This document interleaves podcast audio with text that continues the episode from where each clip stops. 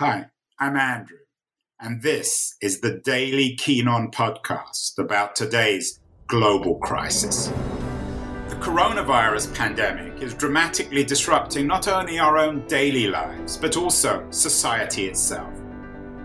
This show features conversations with some of the world's leading thinkers and writers about the deeper economic, political, and technological consequences of the pandemic it's the daily podcast trying to make long term sense out of the chaos of today's global crisis. One thing I think we can be sure of in the summer and fall of 2020 is there's no monopoly on books about monopolies in America. We've already had uh, Matt Stoller, David uh, Dayen, and Zephyr Teachout on, on the show. Uh, Dayen talking about his new book, Monopolized. Uh, Stoller's book is Goliath. Teachout has a, a new book out called Break 'em Up.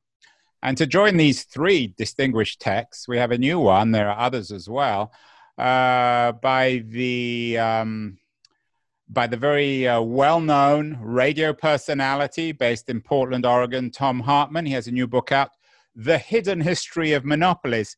Uh, Thom, what are you saying these guys aren't saying? I'm not sure if you've read their books. You probably have. Uh, what's what are you uncovering? What uh, what have you dug up about uh, the history of monopolies that our, our listeners, our viewers, won't be familiar with?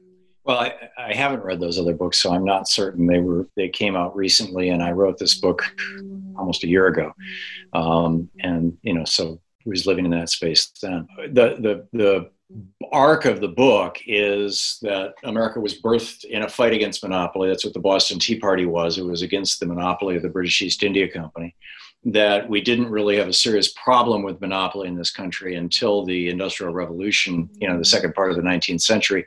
And uh, we developed essentially an immune system to respond to that. Uh, in, in 1890 with the Sherman Act, it got put into it, it, got actually used in the first consequential way by Teddy Roosevelt after the 1904 election when he got trashed by uh, uh, his political opponents for taking money from big groups.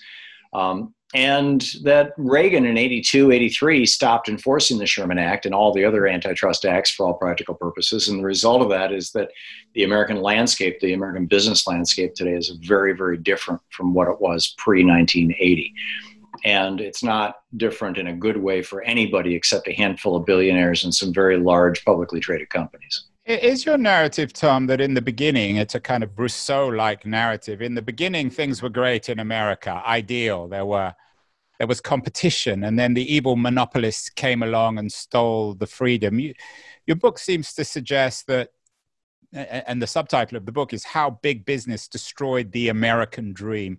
What exactly is the American dream and how did it destroy it?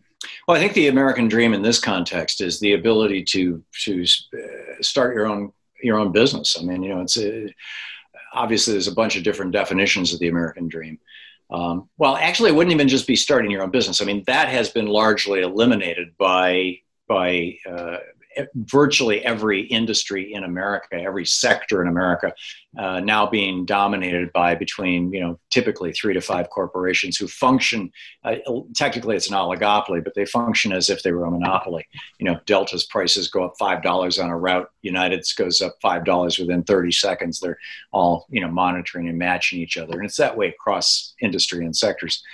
Um, and and so what they've done is blocked out competition and made it much much harder for small businesses to emerge.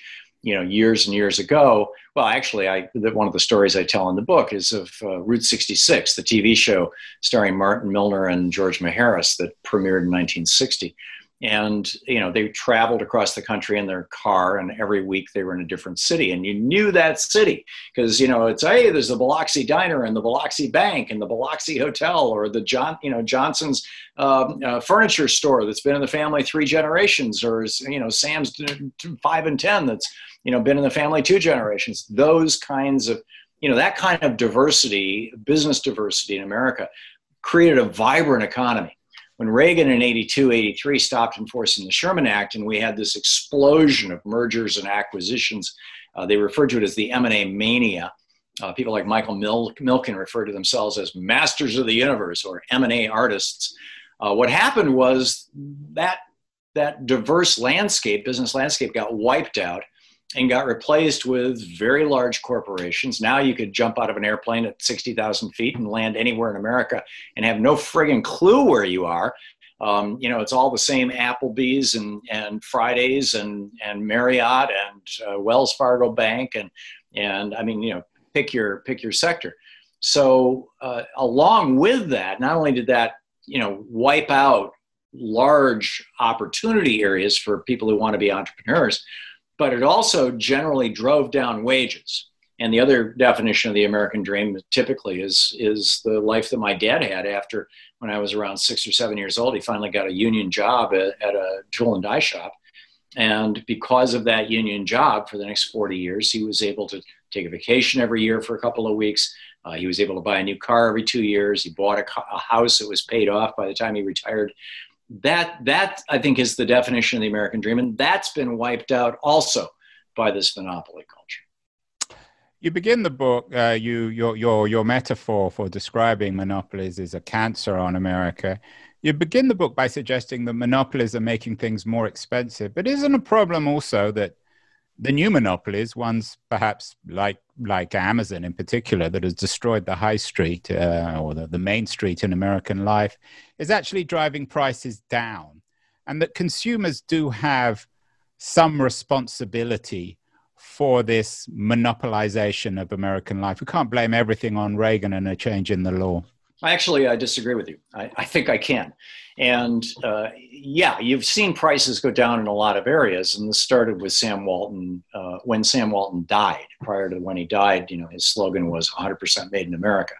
And then when he turned the, the, the, company over to, to professionals, they started importing stuff from China. And that was the same time that we were going through a major offshoring uh, period in the United States. Um, but uh, broadly speaking, I don't think that even though you're paying less for a toaster right now, or you're paying less for a pair of blue jeans, um, I've gone through three toasters in five years. And uh, the last toaster that I had, like 10, 15 years ago, I inherited from my grandmother via my mother. It was made in the 1940s. Um, you know, things just, I, I, you know, I saw an ad yesterday for a, uh, a 1950 International Harvester refrigerator that somebody down the street is trying to sell that works, right? 1950. So I would say that even though the junk that we're getting seems cheaper, that if you look at it in lifetime spans, and I'm talking about lifetime of the products, it's actually far more expensive. My wife has been through three uh, air fryers now in the last two years. Um, you know, and every one was 130 bucks. Well, you know, sell me a good one made in America that actually, you know, for 250 bucks, I'd buy it, but you can't find them. So, so uh, I don't blame consumers. I, you know, this is a game. Business is a game. Game, it, just like football games, games operate with rules and referees. Those rules have been changed and and jiggered and reconfigured and whatnot to benefit giant corporations and basically disempower consumers. You, you don't have, you, you have this extraordinary illusion of choice, but the real choice is not there. In addition, I would point out that because of the monopolies here in the United States, that by and large don't exist in much of the rest of the developed world. Americans pay twice as much for internet service as any other developed country in the world on average, and our internet service is about one fifth the quality of the developed world. We pay more than twice as much for cell phone service. We pay more than three times as much for cable TV service. Um, we pay more than twice as much for hospitalization. We pay tw- two to three times as much for pharmaceuticals. We pay twice as much for health insurance. Um, I mean, uh, we pay uh, between 130 and 160 percent more for airfares. Uh, you know, the list just goes on and on and on. The average American family is spending five thousand dollars a year in what I refer to as a monopoly tax um, by higher prices on goods than do people in countries where anti monopoly laws are actually enforced. Thom, in the 90s, um, there was a, a, a lot of talk of the problems with monopolies. A lot of people were very critical of Microsoft, particularly in technology. Then, of course, we had the internet revolution and the Web 2.0 revolution, and we got the rise of supposedly spunky little companies like Amazon, which have be- or, or, or, Facebook or Google, which of course have become winner take all companies. Um, is there a, a natural winner take all tendency within capitalism or American capitalism, or is this itself a reflection of the absence of regulation in the American economy? I think that, uh, and the metaphor that I use in the book is one of cancer you know, in our bodies every day, uh, there are cells. I mean, there's millions of cells reproducing every minute, and and uh, occasionally a cell reproduces in a way that would cause it to become cancerous. We have an immune system that's primed to look for those cells and and basically destroy them. But occasionally one slips through, either because the immune system is depressed or because the cancer is particularly aggressive, sets up house, somewhere in our body and starts saying, I am the only, I'm going to take all the energy from this body. I'm going to consume it all into my particular little kingdom here. And they even reroute blood vessels around themselves. Tumors build their own vascular system. And pretty soon they're sucking up all the, or most of the energy of the body. And, you know, remember Steve Jobs in his last days looking like he weighed 60 pounds. I mean, you know, it just consumes the host. In capitalism, monopoly does the same thing and it does it predictably and it does it, uh, historically. Uh, you know, I opened the book with the story of the East India Company, the monopoly that Queen Elizabeth the first chartered in December of 1601, and by 1770 controlled most of the trade with the with the colonies, with uh, you know this country, and or what the predecessor to this country, and so by the mid 18 or the late 1880s, Ohio figured it out first, and then Senator Sherman from Ohio did it at the national level, said we've got to have an immune system. We've got to be able to catch these companies that try to basically consume all the energy, to lock out all the competitors, to, to, to nail down everything that moves. And thus the Sherman Antitrust Act and its subsequent errors. Um, had those laws being, been being enforced post 1980, I don't believe that you would have seen, for example, Facebook be able to acquire Instagram. I mean, you know, Instagram was a competitor to Facebook. That's what John Rockefeller was doing in the 1890s. He was acquiring his competitors, and when he couldn't acquire them, he ran them out of business. And face, Facebook has done that with probably hundreds of companies. I know certainly at least 100 companies. Um, and it's not just Facebook. You know, Amazon has done this, uh, Google is doing this, and they're going multi-sectoral things Facebook, for example, if you have, or excuse me, uh, Google, for example, if you have Gmail, they literally read every single one of your emails. That's how they can correct your typing as you're typing along while you're doing your email. Just imagine for a moment, Andrew, the power that you would have if every day you could look into the, con- the private conversations, hundreds of millions of private conversations every day, and figure out what Americans were talking about what are their concerns? What are their fears? What's buzzing? What's popular? What's not? You could you could make massive bets in the stock market and almost always win. You could you could figure out which competitors represented a threat and which didn't. I mean the, the power that is there just in that information is mind-boggling. And then to use that power you know plus the power that they've gotten from their search engine which is the other way of knowing what everybody is thinking. And then to use that power in a whole variety of ways, dozens of different ways, far more than dozens of different ways, to simply increase their profits, well, not simply, but to increase their profits, um, is almost the definition of monopoly. Zuckerberg's doing the same thing with Facebook. He knows what everybody's thinking in this country and has the ability to radically influence it. You know, uh, Google sort of could influence by changing the order in which data is presented Facebook is like the entire algorithm is designed to influence because it draws people to whatever's the you know if it leads if it bleeds it leads kind of thing. So I think we've got a serious problem with these tech monopolies. We have, we do indeed have a serious problem, not only with the tech companies, but as you say, across the economy. So, what do we do, Thom? How do we fix it? Is it we, do we need to return to the the regulatory state of um, of the of the FDR age? Do we need to return to the Sherman Act, or do we need other kinds of regulation to deal with a different kind of globalized economy in the early 21st century?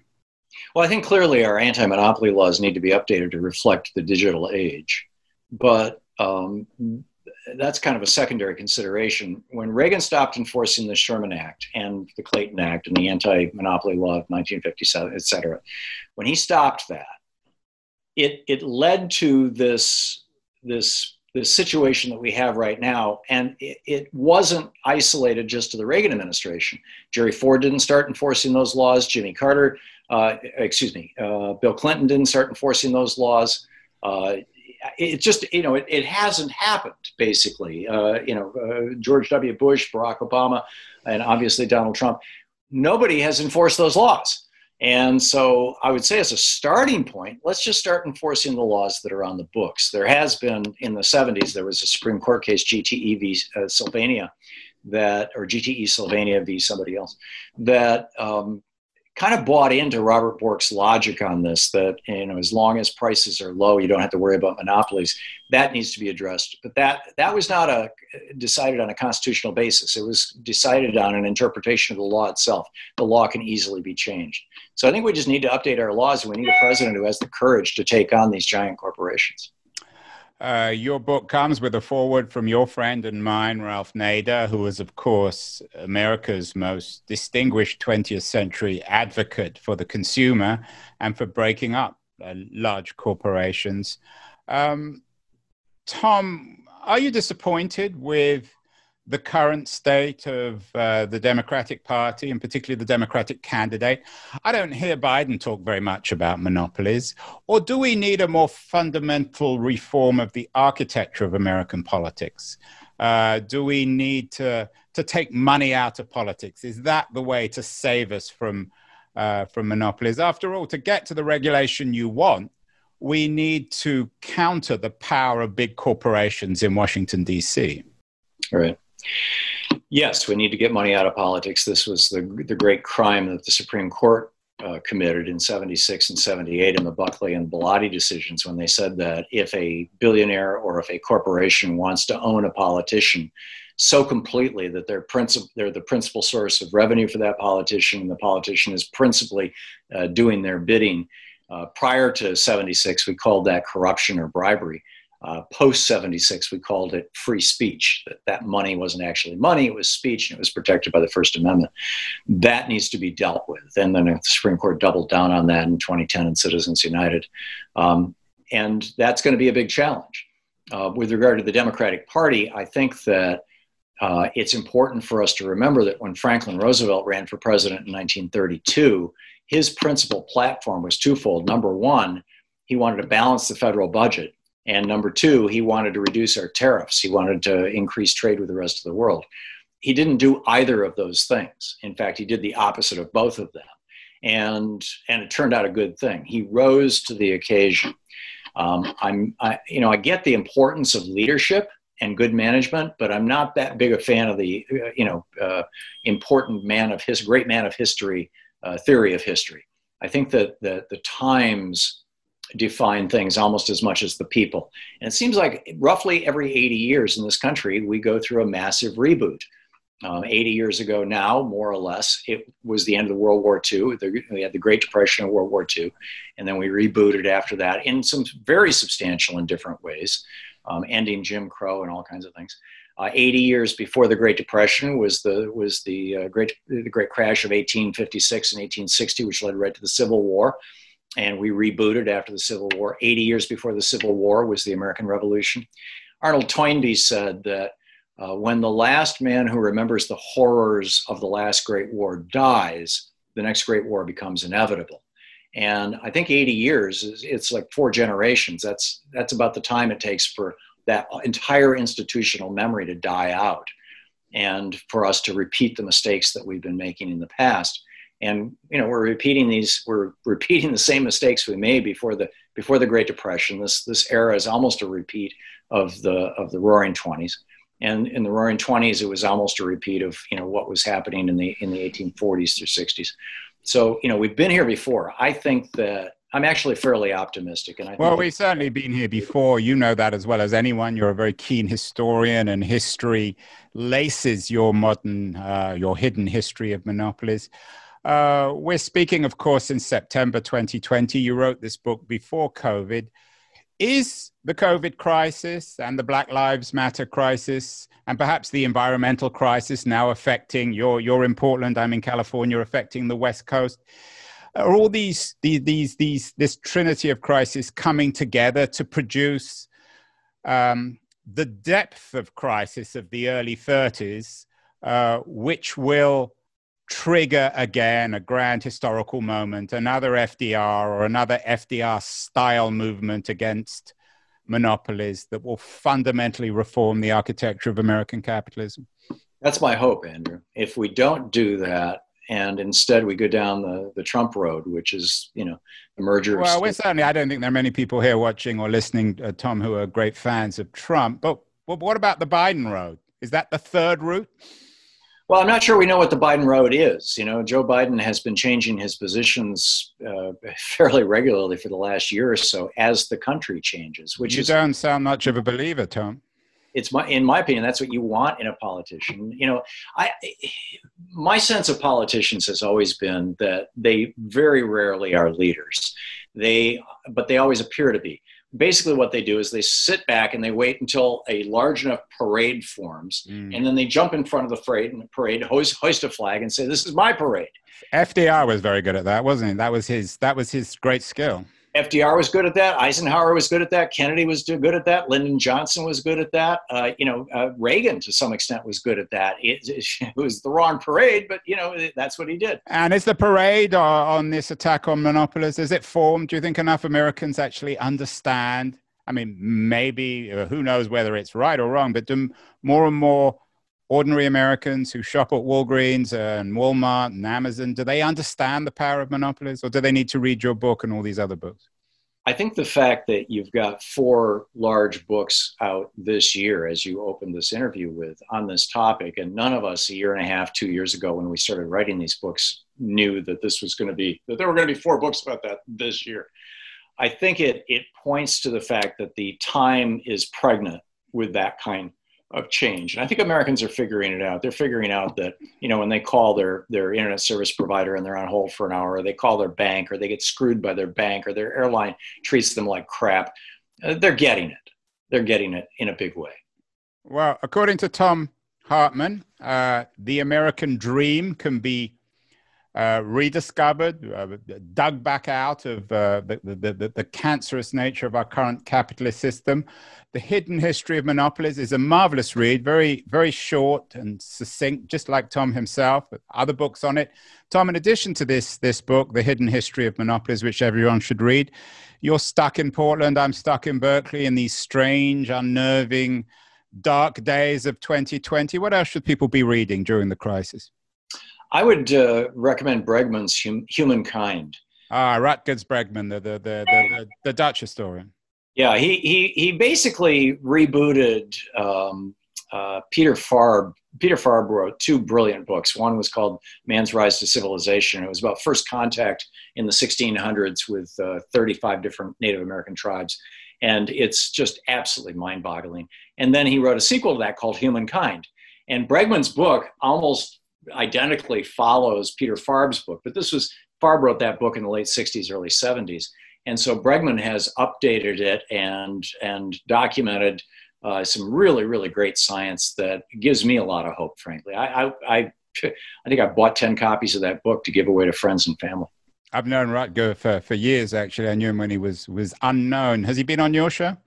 No, he hasn't. Well, Rutger, if you're watching, you have an oh, certainly an over invitation to my show, and I'm guessing uh, to Thom's as well. Absolutely. You've been listening to Keen On, hosted by me, Andrew Keen. Make sure to join us the rest of this season as we explore how to fix capitalism. Make sure to visit us at lithub.com, where you can subscribe to the show in iTunes Stitcher, Spotify, or wherever you listen to your podcasts. While you're at it, if you enjoyed what you heard, we'd appreciate a rating on iTunes. Or if you'd simply tell a friend about the show, that would also help too. Today's episode was produced and edited by Justin Alvarez and the team at LitHub Radio. See you next week, and thanks so much for listening.